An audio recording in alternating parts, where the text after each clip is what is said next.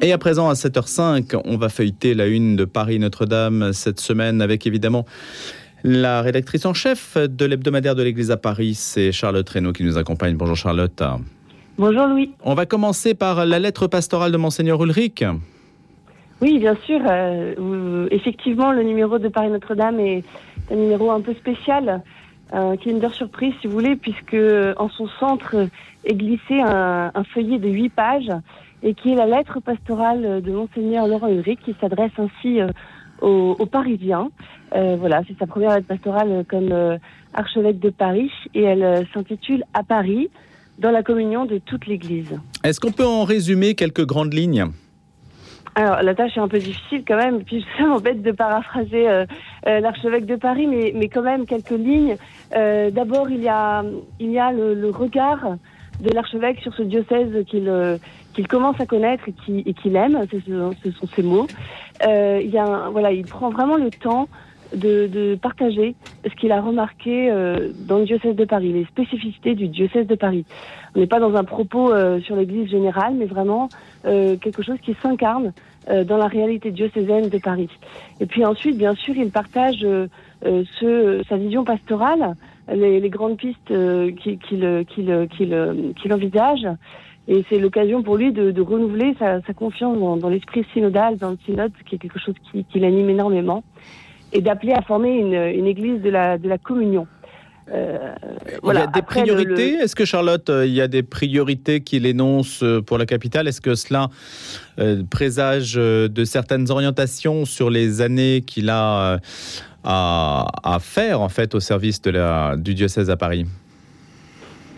Alors, euh, j'engage vraiment tout le monde à, à, lire cette lettre qui est en plus euh, accessible à l'heure où je vous parle sur le site du diocèse de Paris. Oui. Euh, mais je crois que l'insistance qu'il a sur euh, sur le synode, euh, c'est pas juste un, un mot euh, pour l'archevêque de Paris, c'est à la fois un esprit, cette, cette idée, cette idée, cette cette intuition que toutes les toutes les vocations euh, sont, sont, importantes euh, mmh. dans l'Église, mais aussi une, une méthode.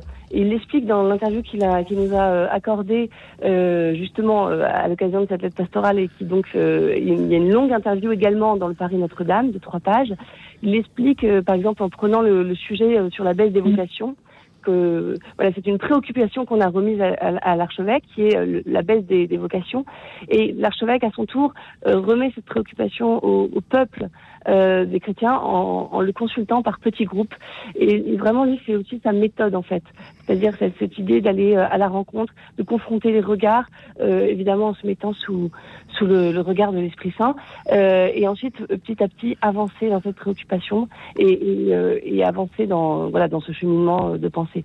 Donc voilà, le, le, le, le synode, l'esprit synodal pour l'archevêque est vraiment euh, plus qu'un qu'un mot en l'air, c'est euh, une conviction et une méthode de travail. Voilà la lettre donc euh, la lettre pastorale de monseigneur Ulrich à Paris dans toute la communion de l'Église. C'est pour l'avant donc que cette lettre pastorale a été publiée. Elle commence par ces mots hein, un contexte difficile. Je commence à écrire dans oui. un contexte rude pour le monde et pour l'Église. Je parle des guerres et des tensions qui agitent notre terre en des lieux si nombreux, guerre en Ukraine, qui ne peut pas faire oublier les conflits qui continuent au Moyen-Orient, en Asie plus lointaine, en Afrique, en Amérique latine. Voilà, ce sont ces, ces mots qui commencent, qui inaugurent cette lettre pastorale qui vient donc d'être publiée. C'est accessible euh, en accès libre, comme vous l'avez dit, sur le site du diocèse de Paris. Et puis, avec un long entretien de Monseigneur Laurent Ulrich, trois pages dans les, les pages de Radio Notre-Dame, de, de, Paris Notre-Dame, Notre voilà, l'hebdomadaire de l'Église à Paris. On va parler également, euh, Charlotte Reynaud, d'une belle interview de Glorious. Oui, euh, Glorious fête ses 20 ans euh, et à l'occasion, ils ont décidé de faire un, concert euh, au Palais des Congrès euh, le 15 décembre à 20h. Euh, et pour nous, c'était l'occasion de, revenir sur, voilà, sur leur démarche de foi. Ça sera aussi un concert un peu qui sera tourné vers Noël également. Euh, voilà, donc j'engage tous ceux qui aiment Glorieux à aller se renseigner parce que je pense qu'il reste des places pour euh, assister à, à, ce concert. Et euh, dans nos pages, c'est l'occasion d'une belle, une belle profession de foi sur dans l'Église justement, malgré les, les crises qu'elle traverse. Voilà, c'est le 15 décembre. Voilà, exactement. 15 décembre à Paris, donc les 20 ans, avec une belle interview de Glorieuse dans les pages de Paris Notre-Dame, dont nous a parlé Charlotte Reynaud, rédactrice en chef de PND. Merci d'avoir été avec nous ce matin, Charlotte. La question du jour. Coupure d'électricité, alerté ou alarmé C'est la question qu'on se pose ce matin parce que le plan de communication se voulait plutôt bien huilé, mais le coup de gueule d'Emmanuel Macron contre les scénarios de la peur est venu en fait souligner quand même la difficulté pour l'exécutif de se montrer prêt en cas de coupure d'électricité sans paniquer les Français. On va recueillir le point de vue d'Edouard Roblot, qui est avec nous euh, ce matin pour la question du jour, qui est ingénieur, expert en politique publique. Bonjour Edouard. Bonjour Louis. Alors c'est vrai que c'est un scénario auquel on ne s'attendait pas forcément, celui que les Français pourraient être privés d'électricité. Ça a d'ailleurs déjà commencé, j'en ai parlé sur cette antenne, puisque j'en ai été moi-même victime de délestage euh, impromptu.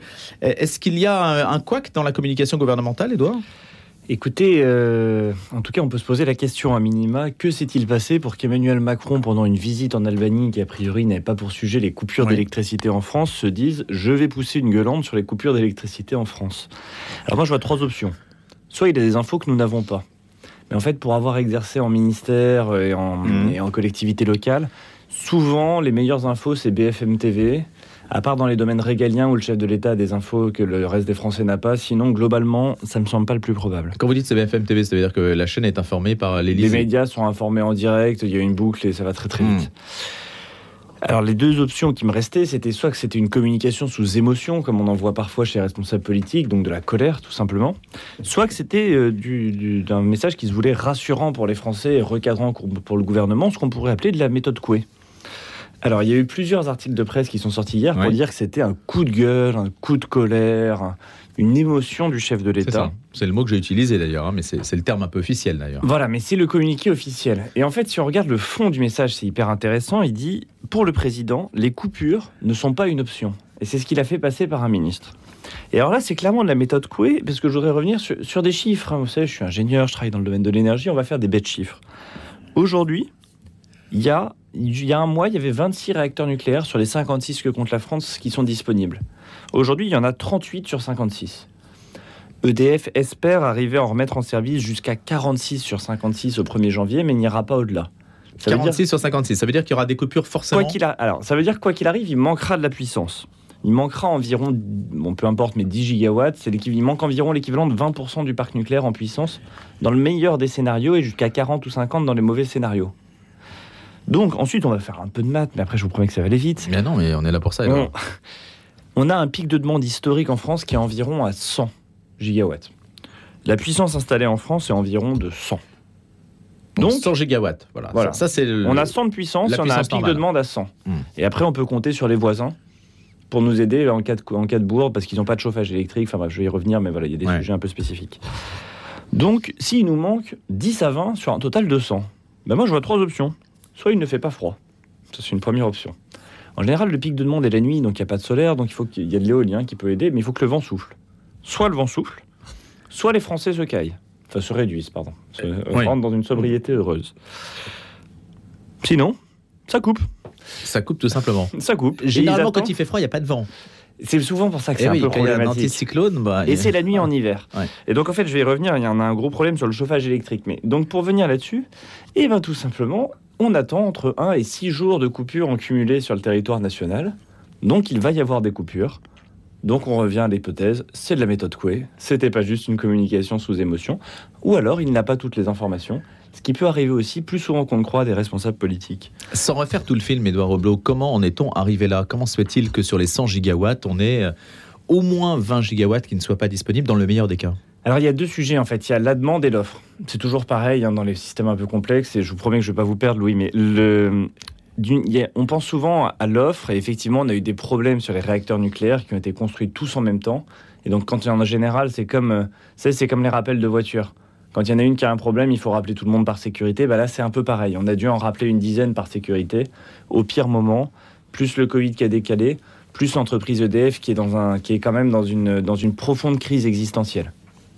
Donc quand vous mm. mettez tout ça bout à bout, ben, on n'arrive pas à faire tourner nos centrales nucléaires en France. Et ça n'a rien à voir avec l'Ukraine, rien à voir avec la guerre. Il faut le dire aux Français. Est-ce que ça a à voir avec les écolos?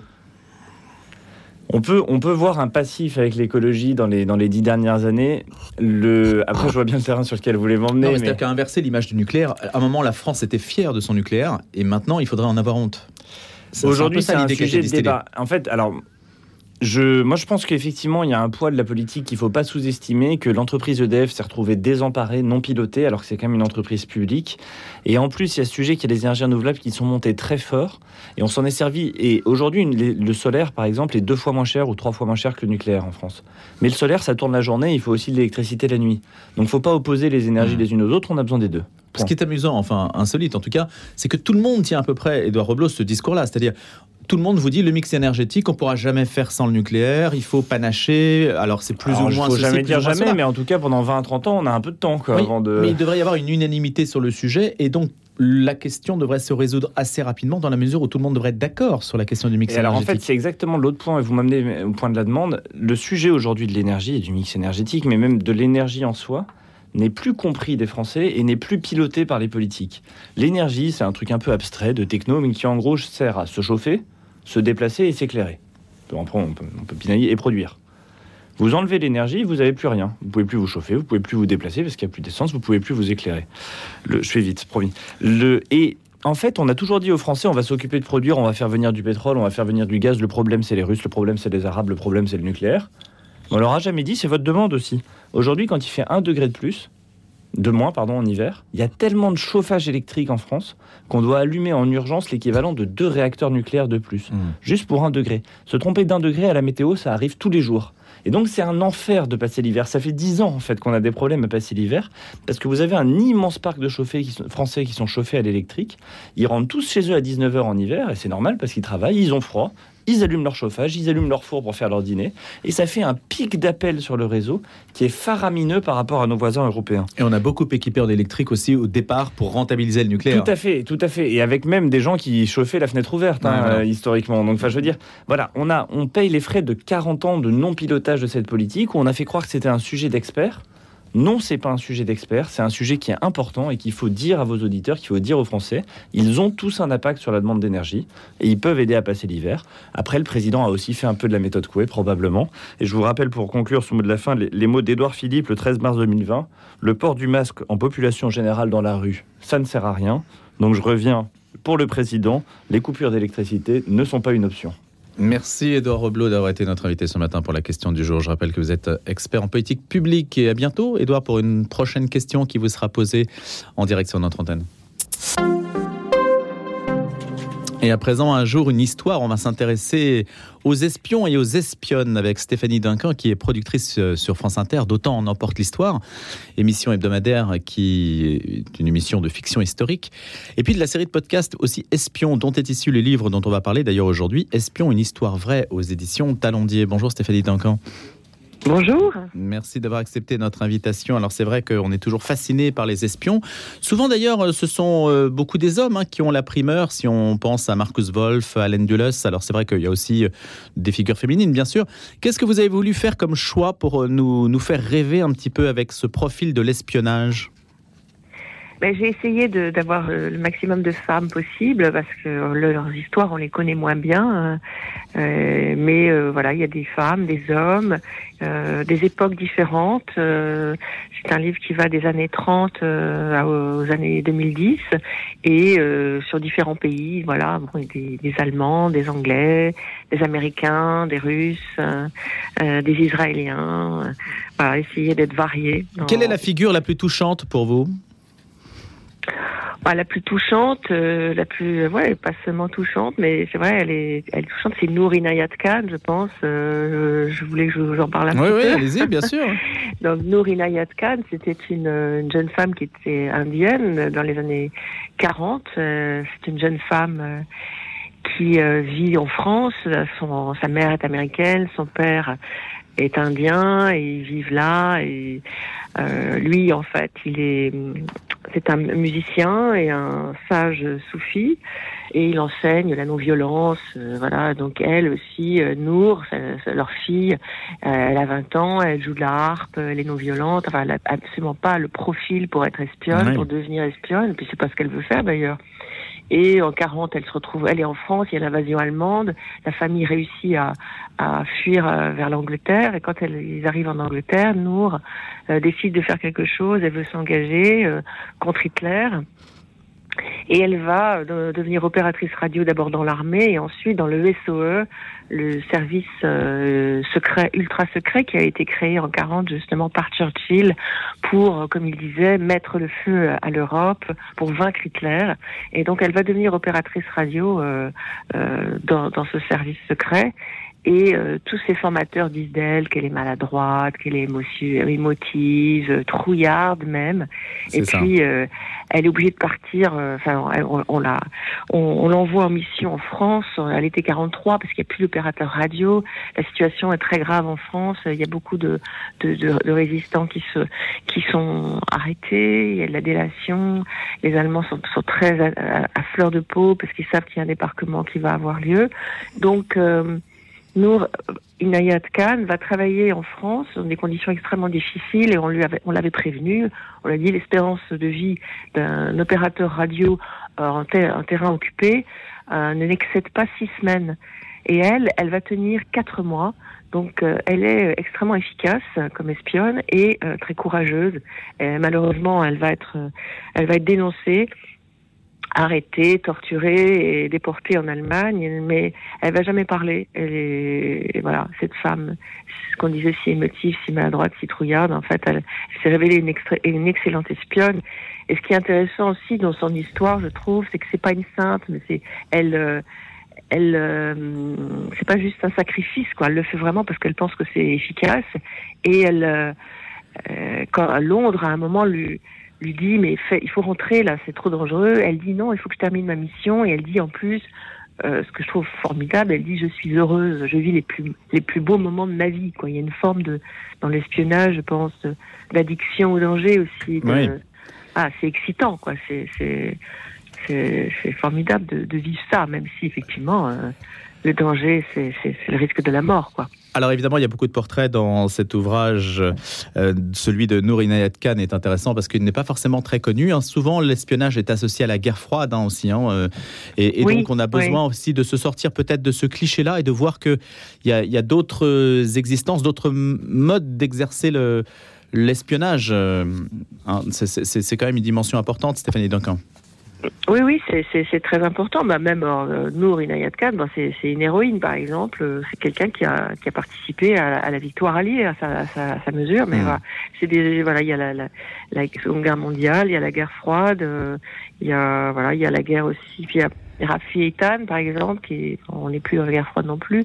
Il, c'est lui qui a, c'est l'Israélien qui qui est parti en commando en Argentine pour capturé Adolf Eichmann, donc le responsable de, la, de, la, de, la, Shoah.